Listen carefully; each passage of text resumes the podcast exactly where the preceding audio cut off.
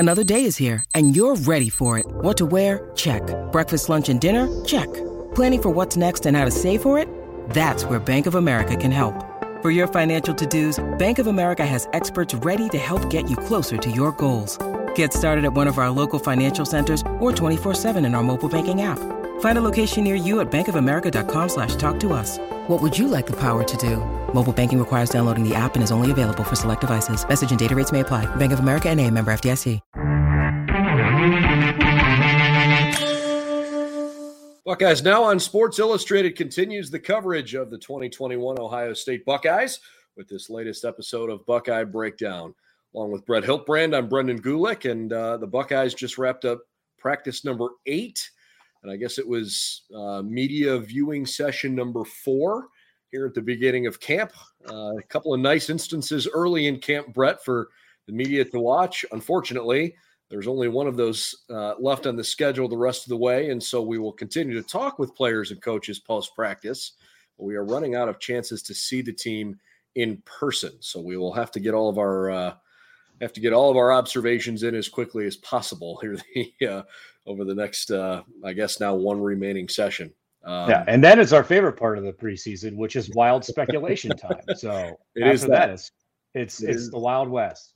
No doubt. And one of those groups that I think has had a lot of speculation is the linebacking group, because they lost 4 guys from a year ago, and now it's going to be an entirely new group. We'll spend the majority of our time today talking about linebackers. But the biggest news out of camp today, I think we have to at least acknowledge it up front, although I certainly don't think it's a huge deal. You can't just assume these things. But there were a few players that were notably not on the practice field this morning, including Thayer Munford, who is, I have to imagine, going to be a captain this year.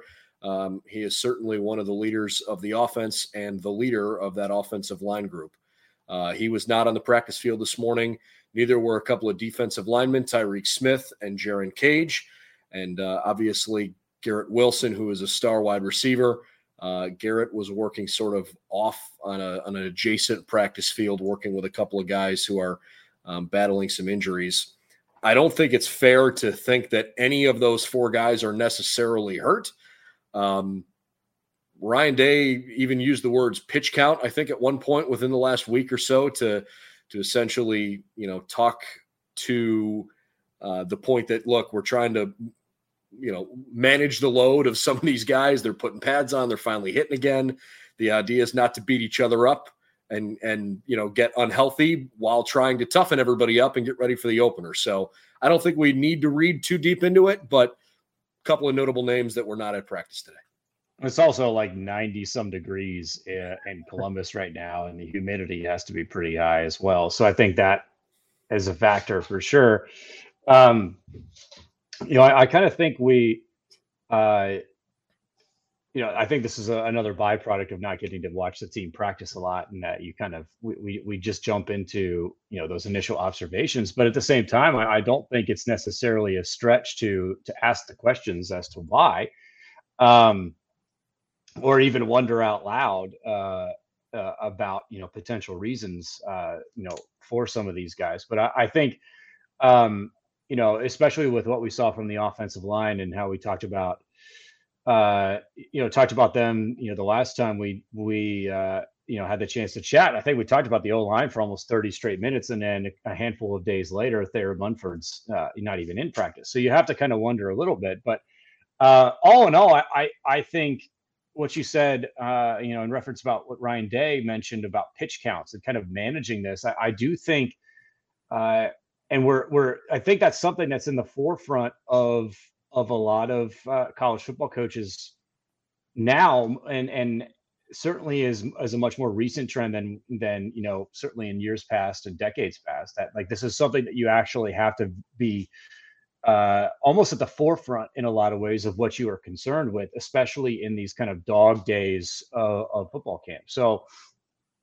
the fact that that's even kind of a priority that he feel, or a priority and something that he feels comfortable mentioning to the media at large, I think in a lot of ways is a good thing, because that's something that they're taking into account when it comes to kind of the health and well-being of these players. I mean, just a handful of days ago, we had We saw Virginia Union over in Richmond, a player passed out and passed away in the middle of practice. So I think this is something that when it comes to kind of managing, the health and well-being of these guys, especially in really hot conditions, when the coaches are making that an emphasis, an added emphasis and a higher priority, that's a good thing. There is also a sentiment now at, we're really in the dog days of camp. For sure. Haskell Garrett even kind of tweeted something to that effect of, I have no idea what day it is anymore. Sun up, sundown, play football, work out, go to team meetings, repeat. Shower, wake up. Yeah. There's no class for these guys until the 24th. Obviously, the summer session of class ended pretty recently here. I think last weekend was graduation. So the perfect time to have camp is when you can do all football all the time here for a handful of weeks. And then, you throw the academic component back into it coming up. So obviously it's a mental challenge as much as it is a physical challenge right now on these guys as they try to get ready for the year. And again, I don't want to make too much of it because Ohio State is really tight-lipped on, player health and safety and, trying to be respectful of that. And they're not going to answer questions about that anyways, even if they were asked. So notable that they weren't at practice, no idea. And not fair to speculate if they're injured or not, but hopefully everybody is in good shape, especially because Saturday is a big day and Saturday is a day where the team's going to scrimmage. And I think we're going to really start to have some answers emerging for some of these position battles. I think there's a decent chance we may know next week who the starting quarterback is going to be. Might even be early next week. Could be late next week. Ryan Day, kind of referenced that, perhaps it would be the end of next week. But I think coming out of Saturday's scrimmage, they'll probably have a pretty good idea of who that quarterback number one is going to be. But today we're talking linebackers because we got to talk to linebackers. We got to talk to Al Washington. So let's talk about some things that we don't have to speculate on because we were asked, able to ask some questions and certainly heard some answers from some of these guys. Why don't we start with Al Washington? He was obviously the topic of a lot of conversation in the offseason around whether or not he was going to stay a Buckeye. Obviously thrilled that he is here, and now he's been in the program for 3 years, so a chance for these guys to hear similar messaging, and now this group of players that had struggled to find some playing time because of all the upperclassmen that were on the field. Now it's their time to shine. And I think the biggest thing I took away, Brett, is that they are one really hungry group. Completely. Yeah. And also I think they are probably the group that needs maybe the most motivation coming into this camp and beyond, simply because of how much playing time is basically up for competition right now, right? If you think of the four guys that Ohio State lost at that position to the NFL, we're talking probably somewhere in the range of like 125 games, 140 games of experience between those four combined. That is now gone to the next level. And you have to then supplement that at a position where that has had a little bit of turnover. And if you actually think about kind of the position groups with Ohio State over the last 10 years, defensive coordinator is one of those spots where there has been a handful of regimes going back to Greg Schiano. Now you have Kerry Combs in there. And schematically, what they have asked linebackers to do over the last 5, 6, 7, 8 seasons has varied a lot year to year to year, despite some consistency in that position during that time. So I do think that it's a room where a lot of the assignments have changed. I think the guys that were kind of projecting who will play a lot this season have seen a lot of different things schematically. And so what they kind of come out and look like this season is also a bit of a question mark in some ways. I'd be very, very, very interested to kind of see some of the assignments, where their eyes are, what gaps they're lining up in, coverages, all that sort of thing. So it's a fascinating bit of position competition right now in many ways that I actually think is as interesting, if not more interesting, than the quarterback battle. Well, and there's a decent chance that their base defense is only going to involve two linebackers. And so you might not even see three guys on the field at the same time, depending on, how often or if they decide to really utilize the bullet position this year. Dallas Gant kind of danced around it a little bit, didn't really say I'm 100% or that I'm not 100%. He just sort of gave the inclination that by the time the season starts that he's going to be ready to go. But obviously it's been a challenging ride for him, especially these last 12 months. I think Taraja Mitchell has a really good chance to be, a starter, if not at least a big contributor this year. I think he's got a lot of attention.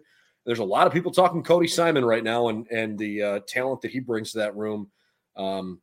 Those guys in particular, I think, have kind of risen to the top of that position group.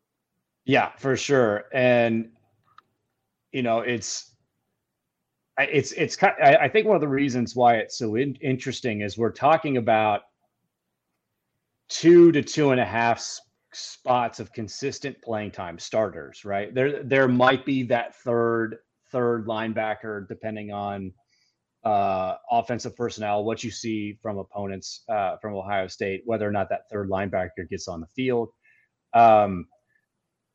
So you're talking about those 2 to 2.5 spots, right? And then on top of that, we're also, for those open positions, we're mentioning like 6-7 guys. Steele Chambers is another one that you heard his name mentioned a lot as a guy who came over from running back, now playing linebacker.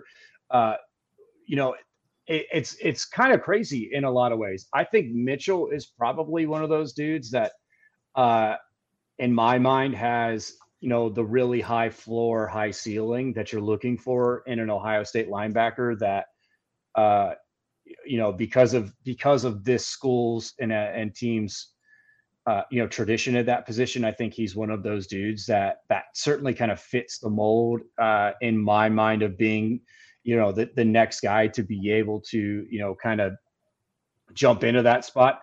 Tommy Eichenberg, go Cats, St. Ignatius reference.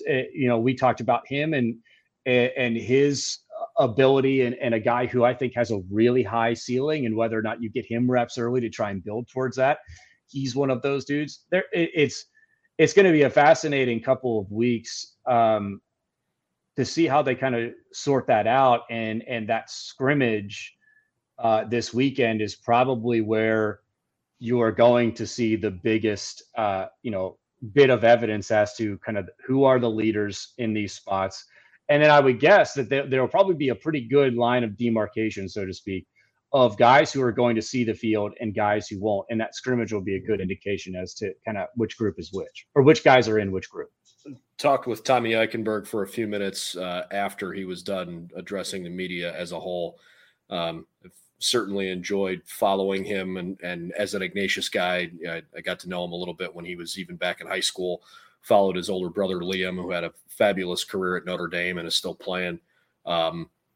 It's just funny to watch Tommy in the sense that, a lot of this NIL stuff, all of the, big personality, building your brand, all that fluff, Tommy is none of it. This kid, he's very polite. He's a nice, likable guy. Every coach always brings his name up and talks about how hard he works and the respect that he's earned from his teammates. He just wants to play football. And it's just funny to watch him in a media setting where it's not his forte, and that's fine. But, some of these guys are extremely willing to be open with the media and to talk at length about things. And Tommy's, he's just cut and dry to the point. And, let me go back out into the field and hit somebody. I mean, it's just funny to watch him. He just looks a little uncomfortable in the chair, but he's got a chance to be really, really good. And look, linebacker at Ohio State is a big deal historically. Yeah. That's a position that has a lot of star power. A lot of people, you know, think back generations of remembering watching their favorite linebackers of the past. And in a lot of ways, I think Tommy fits that mold. So I guess personally, I hope he gets the opportunity to go out and show that. I think what you just described in Tommy is like the prototypical Chuck Kyle, like football player kind of mold that you see him produce. Chuck Kyle, of course, the head coach at St. Ignatius, Hall of Famer, legendary high school football coach here in the state of Ohio. That's like the prototypical guy that is kind of like his type of football kind of mind and player. And that's about maybe the highest compliment you can give in a lot of ways to an Ohio high school football player. One thing about linebacker, and former Ohio State linebacker Joshua Perry was the one who kind of told me this and kind of imprinted this in my brain. And it's hit me like a tidal. It hit me like a tidal wave when he said it. Because if you play linebacker at Ohio State, if you are a starting linebacker at Ohio State, you are more likely than not to be a captain at least one year. And think about that for a second. Like not only are you obviously playing maybe arguably the position at which Ohio State is most notably known for churning out players to that next level, okay, in that position group. That's big responsibility, one.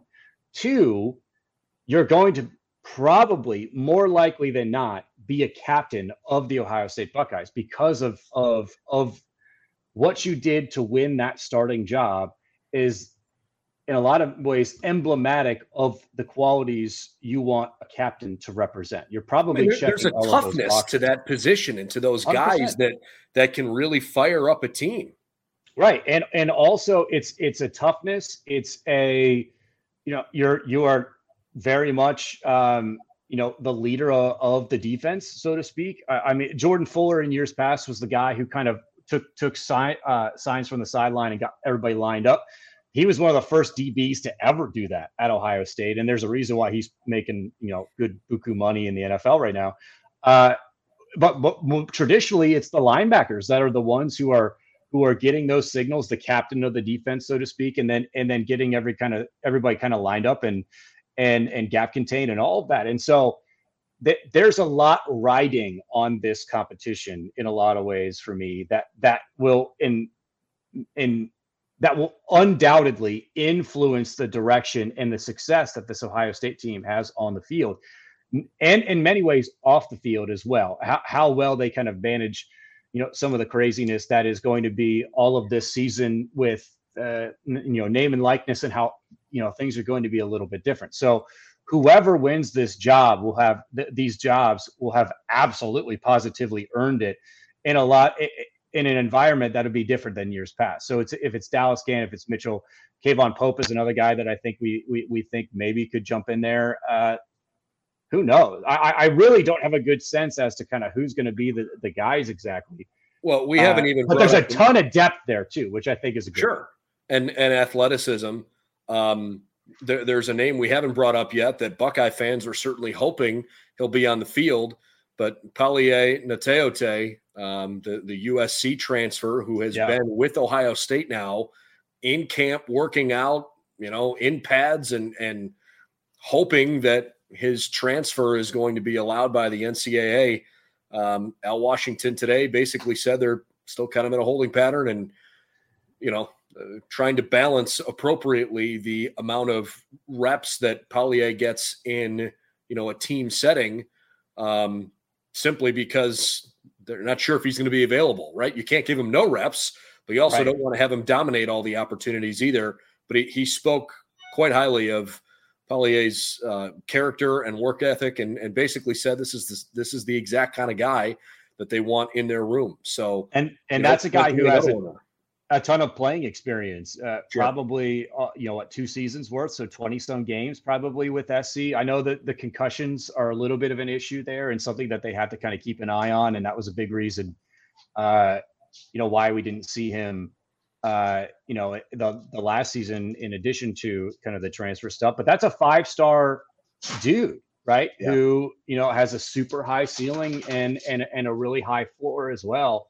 And so if he sees the field, you would probably have extremely, you know, Buckeye fans would probably have extremely high expectations, you know, for him. So there are a lot of guys here that we kind of think are going to have a pretty good shot. And maybe it's a linebacker by committee a little bit. I think I could see a scenario in which, you know, Al Washington and Kerry Combs kind of dream up this kind of like personnel by personnel type groupings where like you might have like one constant linebacker and then other guys get on the field depending on what personnel you see, you know, your opponent trot out there. And that requires your coaching staff to be really organized and everyone on the same page. We'll see if they do that. You know, it's a fascinating couple months or a couple weeks here until this first game.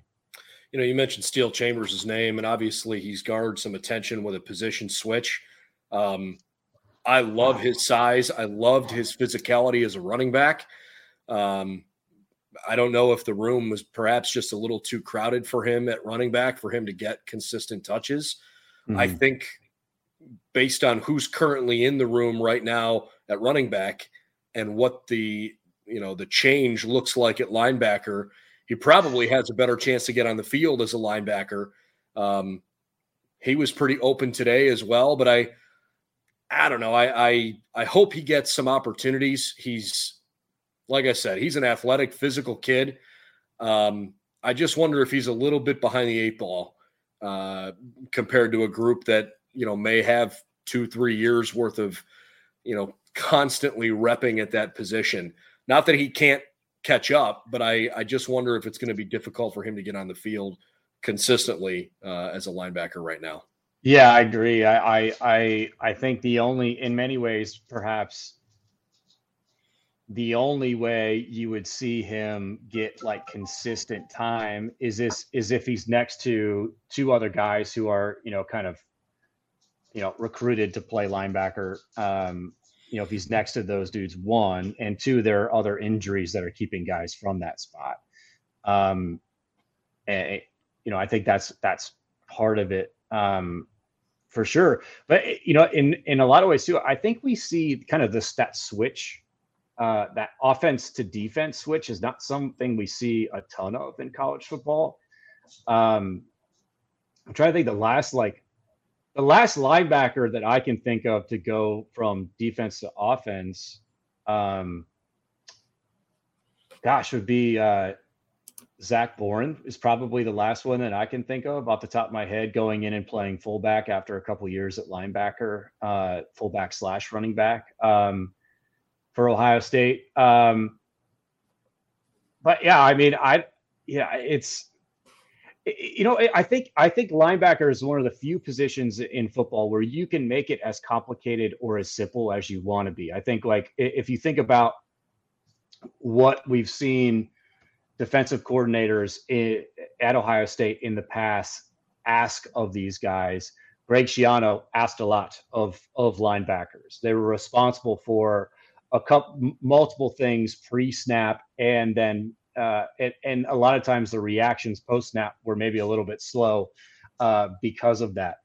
You know, Madison was a little bit less so. I think they freed guys up to maybe be a little bit more quote unquote like football players, and it was more of a read and react type situation, relying upon, you know, east-west speed and then kind of shutting down one side of the field. So you know, that'll be interesting as well. And I think in a lot of ways they will tailor the, you know, the whatever personnel in which they decide who starts, they'll tailor then the game plan to that.